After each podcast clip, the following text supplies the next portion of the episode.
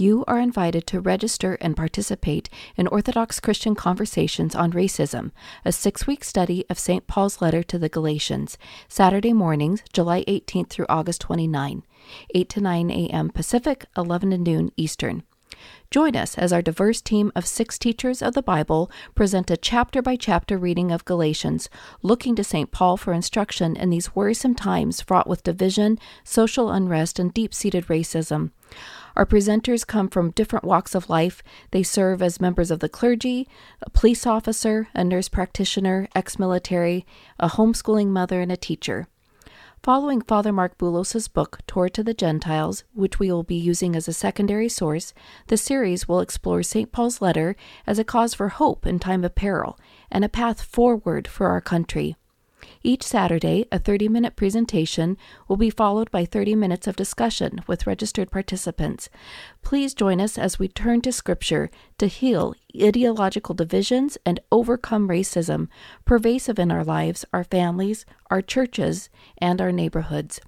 Register today at orthodoxservantleaders.com. You're listening to Teach Me Thy Statutes, a production of the Ephesus School Network. Blessed art thou, O Lord, teach me thy statutes. The company of the angels was amazed when they beheld. Hi, this is Father Aaron Warwick with Jason Everett, and you are listening to the Teach Me Thy Statute podcast, episode number 44.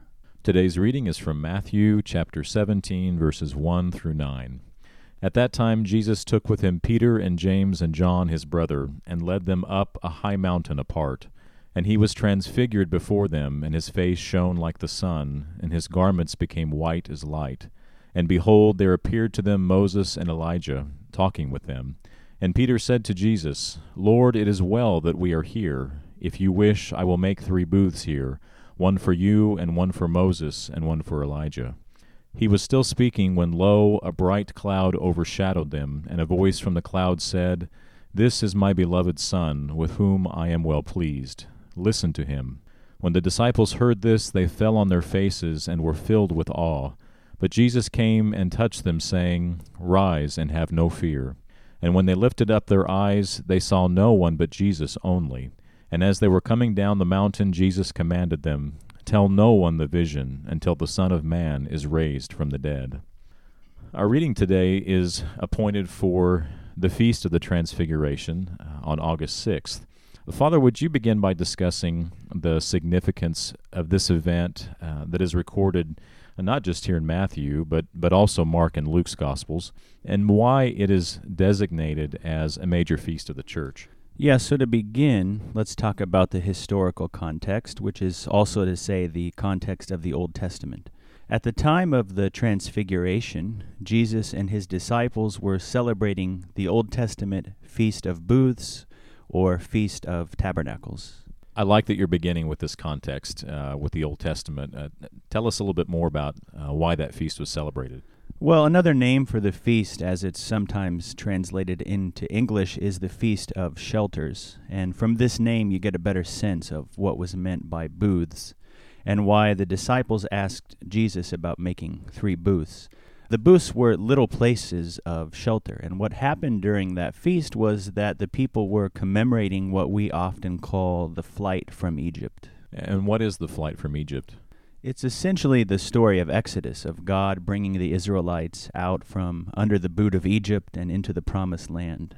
Of course, we know from the story of Exodus that God did not immediately or directly bring them from Egypt to the land of Canaan, but the Israelites wandered in the wilderness for 40 years, for a generation, and before they were brought into the promised land, they were given the law in the wilderness. And when they wandered in the wilderness, they would set up shelters or booths for the families to live in, something that was portable so they could keep moving. Okay, so before we get too far down that road, Father, there was something uh, that you just mentioned uh, that I wanted to highlight and, and, maybe dig into a little bit further. Uh, you noted that the Israelites wandered in the wilderness for 40 years and received the law there, and only later entered the promised land. and you noted that it was not uh, direct entrance into Egypt. Uh, if you look at a map, you can see there's no reason uh, that they had to wander that long uh, to get from Egypt to Canaan. yeah, right, right. Um, and I've heard you mention this before. Uh, I don't think on this podcast, however. So I'd like for you to speak briefly about why the Israelites wandered so long, uh, why they did not directly enter into the Promised Land, and more specifically, why did God give them the law in the wilderness? Yes, good questions. But like you requested, I'll keep it brief right now so as not to get too sidetracked. But in a nutshell, God gives the people the law in the wilderness because he shows them that their true protection is not in living in the promised land. It's not in living behind the walls and gates of the city that provides you with true and eternal protection. The true and eternal protection comes from following God's will wherever you happen to be located. And in the wilderness, you're in an open spot. You're not protected by anything. It's you and nature. Nothing to protect you from the heat of the sun, nothing to protect you from the wild animals, nothing really to eat or drink. It's just you and God and the other people and whether you follow God's will. So, following God's will is your only hope for eternal salvation. Thanks for the explanation. That's very helpful. Now, if we turn back to the Feast of Booths and the, the people wandering in the wilderness, and receiving the law, how does that tie back into what we hear in today's story of the Transfiguration and the disciples wanting to set up the booths? In the book of Leviticus, God commands the people to commemorate this biblical event, this Exodus, by setting up booths comparable to what the Israelites set up in the wilderness, and for one week to live in those booths as a remembrance of what God did for them through their ancestors. And so that's why the disciples are asking about making the booths. And as a quick side note, I want to point out the importance of the anamnesis, which is a technical term in Greek meaning the remembrance. We've discussed that a time or two on this podcast. At every divine liturgy, we have a section at the most important time that is called the anamnesis, or again, remembrance. And it's when we call to remembrance all the mighty acts of God that are recorded in Holy Scripture and it culminates and is fulfilled in our remembrance of the breaking of Christ's body and the spilling of his blood, and our participation in that through Holy Communion. And I bring this up because it's an essential Christian, an essential biblical requirement that we must remember again, this technical term, that we must remember what God has done, and we must take certain actions to call that to our remembrance, and in a sense, participate in that event. And that's exactly what's going on here with the Feast of Booths. Very helpful, Father. Thank you. Now, perhaps you can explain then the significance of the appearance of Moses and Elijah. In the Bible, Moses and Elijah represent the law and the prophets, two of the main sections of the Old Testament and the foundation of Scripture. The law, of course, was given to Moses, and delivered to the people. So that's why he represents the law. And then Elijah represents the prophets. And essentially, the prophets are the ones reminding the people, calling them back to live out not just the rules of God's law, but the very spirit of the law. And they prophesy about how God will ultimately fulfill his promise to restore not only Israel, but in fact all the nations who all have departed from God's way and from God's will. So, of course, Jesus is seen by Christians as the fulfillment of the law and the prophets because he reconciles the Jews and the Gentiles to God and to one another, and then that's why you have Moses and Elijah appearing here at the Transfiguration. Is is this then the reason that Jesus shines as bright as light in his face like the sun? Yes, the the hymns of the church speak about how he shines with the glory of the Father, and obviously this appearance of Jesus sets him apart from all others. I mean, obviously, it's none of the disciples who appear this way, it's only Jesus. And it symbolizes the fact that he, by living God's will, is already glorified and sharing in God's glory. And the timing of this event then is of key importance. And what do you mean by that uh, regarding the timing? Well, the timing of the transfiguration, it occurs before Jesus' crucifixion and then obviously uh, before his resurrection. And why is that of significance? Yeah, so the significance is that we usually think of these things backwards. We tend to think that Jesus was glorified because he was crucified and resurrected. But in fact, that is thinking backwards. The opposite is true. Jesus was crucified because he was glorified in living the will of God. Maybe you can explain uh, a little further to help us better understand. Sure. So the timing of events is this first, Jesus is transfigured and shines with God's glory. Second, and shortly thereafter, Jesus comes down from the mountain and is crucified, and then uh, Jesus is raised by God from the dead. Now, in our minds, we tend to think that Jesus is glorified because he was willing to be crucified. What I'm saying is that type of thinking has things backwards. So, to try to be more clear, what I'm saying is that Jesus was already glorified, as the Transfiguration proves, before his crucifixion.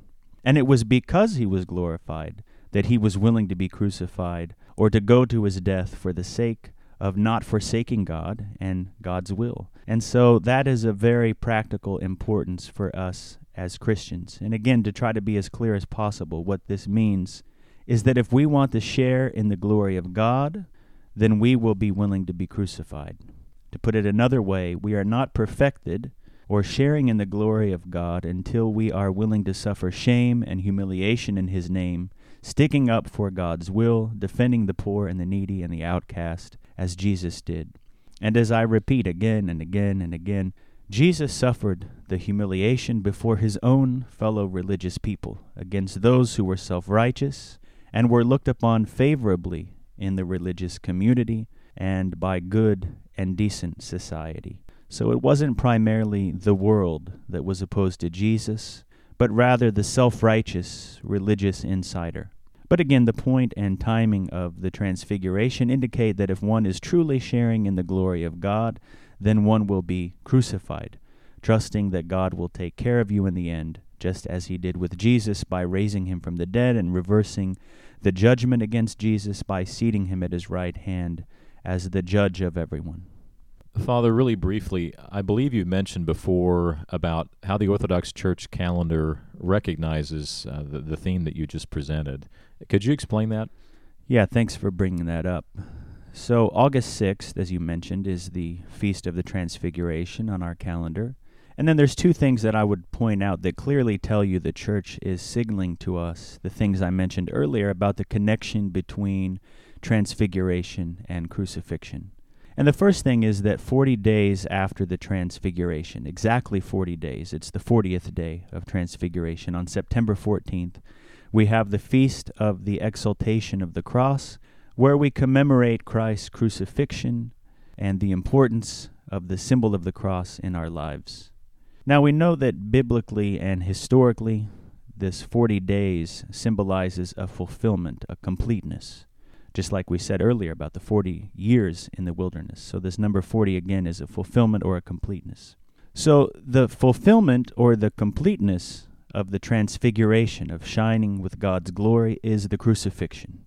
And again, one cannot be glorified with God, one cannot be transfigured unless one is willing to accept crucifixion.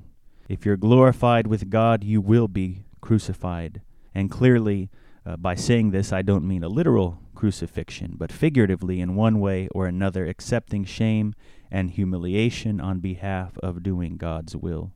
And then, second, one of the main highlight of the Matin service, uh, the morning prayer service in the Orthodox Church, is what we call the canon. And normally on a feast, the canon is for the feast that we're celebrating. But with Transfiguration, before Transfiguration, we've been singing the canon of Transfiguration at Matins for a couple of weeks now. But as soon as we get to the feast itself, instead of singing that uh, canon for Transfiguration, we transition to singing the canon of the cross, and we continue uh, singing that for the 40 days up through the entire feast of the cross. So these two things signal to me that the church is clearly telling us about the connection of transfiguration to crucifixion and that the fulfillment of being shining with God's glory is to be crucified. Last question, Father. Why did Christ tell Peter, James, and John not to tell anyone what occurred until after his resurrection? Yeah, very good question, a common question that people have. And I think there are two main reasons. Uh, number one, Jesus does not seek worldly fame, he always tries to avoid that out of humility and showing us that following God is not about being famous or popular. In fact, you know, quite the opposite normally.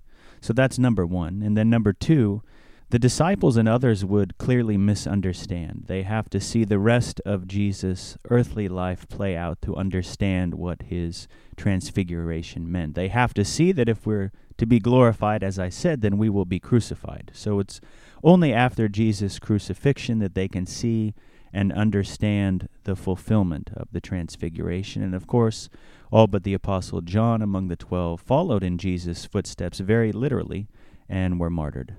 Thank you, Father. In today's episode, we examine the significance of the events of the Transfiguration of Christ. Father Aaron began by providing some historical context and discussed what is known as the Feast of Booths.